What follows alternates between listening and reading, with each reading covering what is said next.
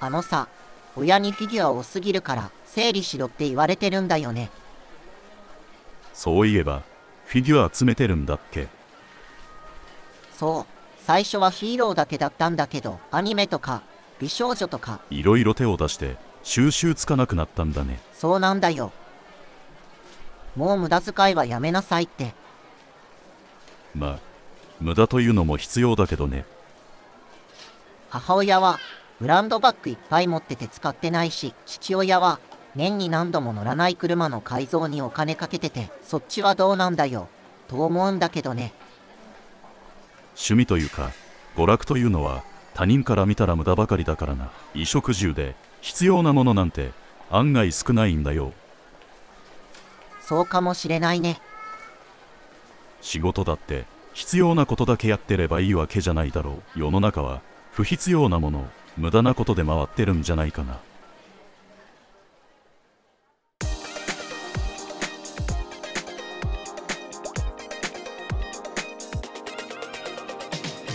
ラジオ441ウェブのリペアやレストアなど、ネットのビジネスコンテンツをお手伝いする、オフィス441の制作提供で、 stand.fm、Spoon、Spotify、iTunes、Amazon Music で配信しています。なので、パソコンでも、スマホでも、音楽アプリからでもお聴きいただけます。今週も聞いてくれてありがとう。いつも通り、どうでもいいようなことをダラダラとお伝えしていきます。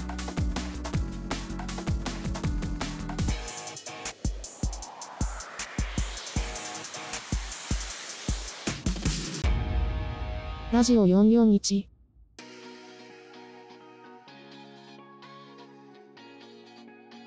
それでは、ミミちゃんのニュースコーナーです。今回はどんなニュースですか？最初は、TikTok の新たな編集機能で、動画や音声、そしてテキストの調整がさらに簡単になった話題です。スマホの操作だから、簡単になるのは嬉しいですね。今回は、動画のスタッキングやトリミング、分割のほか、テキストの配置と編集、動画クリップの再生速度変更、そして音声の編集、サウンドエフェクトの追加ができるようになったそうです。これまでより細かく編集できそうですね。その他にも、個々のクリップのフレームを拡大したり、縮小したりできる機能とか、写真と動画にオーバーレイを追加して、ピクチャーインピクチャーとか、ビデオインビデオでスタッキングできるそうです。こうした機能案外と便利ですよね。あとは、フォトモードで、静止画像を自動的に次々と表示させたり、音楽も追加できるようになったみたいです。盛りだくさんですね。そろそろ、TikTok デビューしようかな。次は、Twitter の話題を3つ。まずは、1つのツイートに4つの動画が添付可能になったそうです。4つ載せられるんですか？今回、1つのツイートに写真や動画、自負を4つまで、混在して投稿できるようになったそうです。これまでは、写真なら複数載せられましたよね。そうですね。写真は4つ添付できましたね。今回は、動画や自負アニメなども4つまで載せられるようになったんです。ただし、スマホからのツイートだけで使える機能です。パソコンからだと、今まで通りなんですね。そして、Twitter ブルーが使える海外では、Twitter でツイートの編集ができるようになったそうです。以前からテストしていた編集機能ですね。そうです。カナダとオーストラリア、ニュージーランドで提供を開始したんです。有料サービスの Twitter ブルー会員限定の機能で、米国でも近日スタート予定です。日本では使えないんですよね。サブスクサービスの Twitter ブルーが日本で使えないので、この機能はまだ使えません。文字とか気になるから、ちょっと書き直したい時あるんだけどなあとは、ユーザーによる誤情報対策のバードウォッチのメモを、米国の全ユーザーに表示開始、という話題です。今度は、ご情報対策ですね。Twitter のバードウォッチプロジェクトでは、誤解を招くツイートに、ユーザーがファクトチェックして、コンテキストや詳しい情報へのリンクなどのメモが追加できます。今回、米国のすべてのユーザーにこの機能の表示を開始したそうです。これも以前からテストしてた機能ですね。そうです。実際には、バードウォッチの協力者から、有益な情報として評価を受ける必要があるそうで、バードウォッチに参加していないユーザーも、メモが有益なものかどうかを評価できるそうです。最後は、マイクラでネットのルールが身につくという話題です。ネットルールですか？これは、初めてスマホを使い始める子供を対象にしているんですけど、案外と、いろんな世代に役に立つように思います。パソコンだけの時代と違って、スマホで簡単にネットできるから、何も知らずに使っている人多いですよね。そうなんです。20年以上前は、ネチケットとか、ネチズンという、言葉も考え方も浸透していましたが、今は、そういうことを考えずに、スマホでアクセスしてる人多いですからね。なるほど。それでマイクラで何ができるんですか？実は、サイバーセーフ、ホームスイートホームというマイクラのワールドなら、アドベンチャーゲームをしながら、ネットのマナーが学べるんです。そうなんですね。もちろん無料で使えて、NPC の大人にアドバイスを受けながら、ミッションをクリアしていくゲームになっています。自分の部屋からスタートし、訪問者が来たり、お誘いが来たり、という場面で、正しい選択をするとゲームが遊べます。間違うと罰ゲームが待っています。すべてクリアすると終了証がもらえるようです。なるほど。遊びながら学べるのはいいですよね。ネットで買い物をするミッションもあるので、子供だけでなく、大人にも学びがありそうです。そうですよね。操作が速くても、間違った選択をしたら、ネットでは後で大変なことになりますもんね。今週も、楽しい話題をありがとうございます。来週もよろしくね。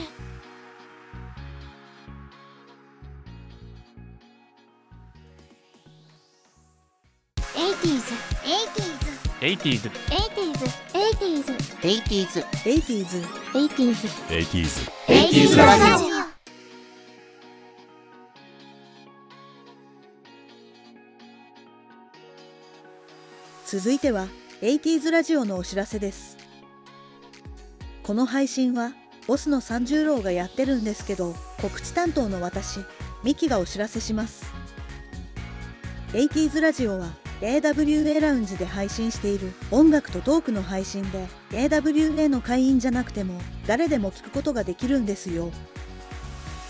毎週火曜日と木曜日土曜日の夕方19時から22時頃までの配信です。前回までで年間ランキングトップ100も終了。今週からは新しい企画がスタートします。まず、火曜日は80年代の日本の曲をテーマ別で配信。今週はイカ天の特集です。それに加えて、令和のアイドルを紹介するコーナーも追加する予定です。そして、木曜日も80年代の洋楽をテーマ別に配信。加えて2010から22年と1980から92年の年間ベスト10の聴き比べも予定しています。あとは土曜日洋楽邦楽問わず80年代の曲をセレクトと皆さんからのリクエストを配信します。さて続いては海外向け音楽ラジオジャパンフェスラジオのお知らせです。今週から配信時間を土曜日の午前8時からに変更し、シティポップの番組にリニューアルします。日本では朝から、それ以外の地域では夜にシティポップをお楽しみください。それでは、今週もリスナーの皆さんをお待ちしてます。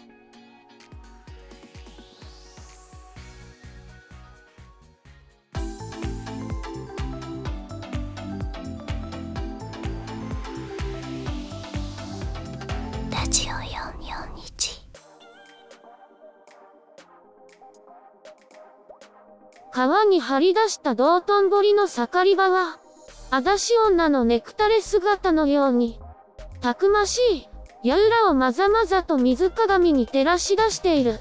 ふと左衛門橋のたもと、船料理のかやすだれは、巻き上げられたまま、夕べの陥落の名残をとどめている。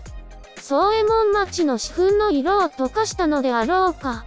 水の上に、紅を流す美しい朝焼けの空。だが、酔いっぱりの町々は、まぶた重く、まだ目覚めてはいない。朝は宮、昼は料理屋、夜は茶屋。という大阪の理想である生活予見。その日の一番に大切な新人のぽっくりの音もしない凶楽の町の東雲。画頭が淡く瞬いている。私は、安い道頓の掘ったこの掘り割りに目を落として、なんとなく、道頓、と、つぶやく。そしてふっと、道頓ヌ、というフランスの言葉を連想する。さよう、パリの空の下をセーヌが流れるように、我が大阪の生活の中を道頓堀川が流れているのだ。間もなく秋が来る。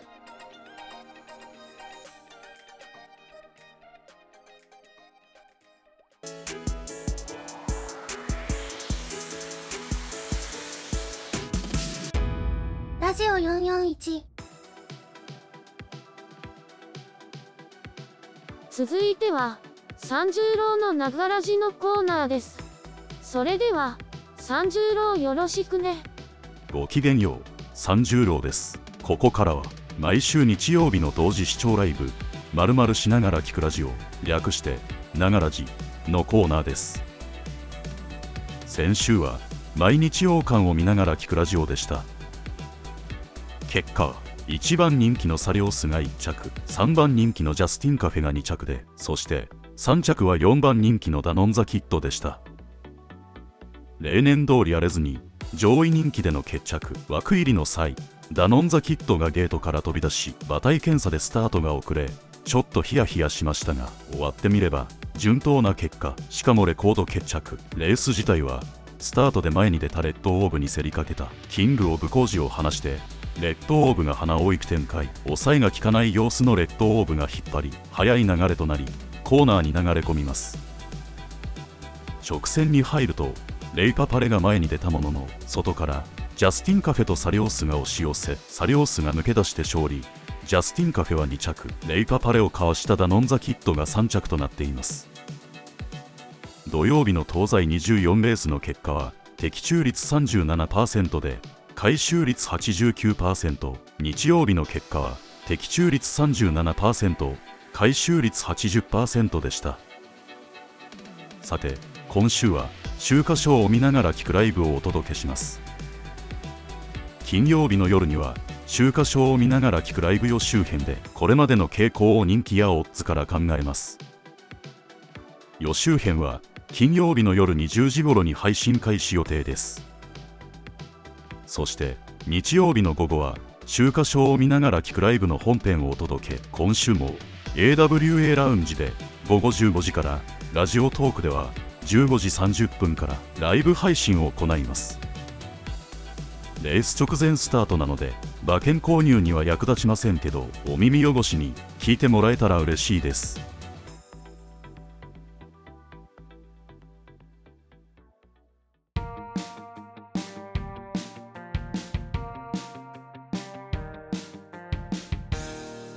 オ441ラジオ441パーソナリティのアメリです。続いては、声ラボ日誌のコーナーです。だいぶ涼しくなってきましたね。先週は、そろそろ、YouTube 版や AWA ラウンジも軌道に乗ってきたので、新しい配信先を開拓しようと、いろいろと探してたみたいです。何か新しい情報はないかと、Google で検索したけど、新しい情報がない、というより、情報が古いので、この秋、利用できる音声配信の紹介記事を書いて、ノートで公開したそうです。音声配信の人気が下火になっているのか、新しい音声配信の記事が減っているそうです。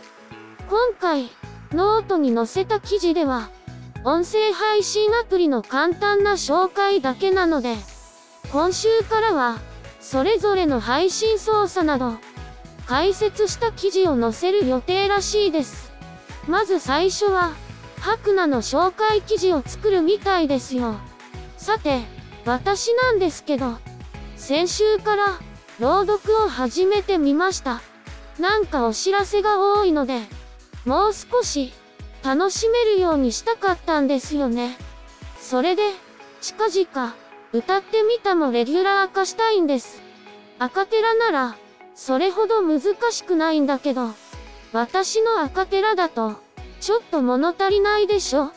だけど、 MIDI で伴奏をつけると、作業時間が足りないみたいなんですよね。スタチクもそこが悩みどころみたいです。なので、ある程度取りためてから、レギュラー化したいと思っています。期待しないで待っててくださいね。涼しい日が多くなってきたけど、皆さん風邪ひかないようにね。ではでは、今週も頑張りましょう。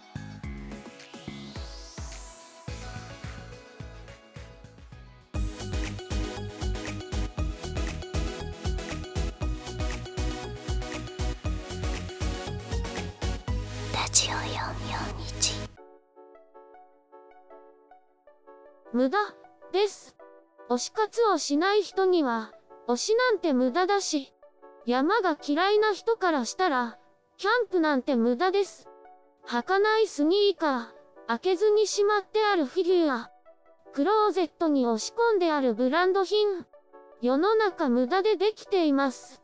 能登のイカキングも、無駄だと叩かれましたが、結果観光名所になって、経済効果を生み出しています。無駄かどうかなんて、他人や部外者がとやかく言うことではない。というよりも、未来予知ができる人でない限り、無駄だからやめろなんて言っちゃいけないと思うんです。例えば、液晶画面の液晶。元はアメリカの技術ですが、使い物にならないから、とアメリカでは見向きもされませんでした。それを無駄だと言われながら研究して、実用化したのが日本企業です。もし、あの時、無駄だからと言って研究をやめていたら、スマホも液晶テレビもなかったかもしれません。世の中には、無駄なものなんてないんですよ。そして、無駄な努力もありません。すぐに結果が出るものばかりに飛びついていたら、確かに楽かもしれないけどね。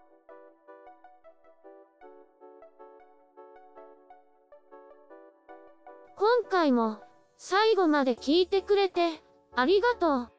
ただただだらだら話すだけの配信ですけど、また次回も聞いてくれたら嬉しいです。この配信はオフィス441の制作提供でお送りしました。また来週。またね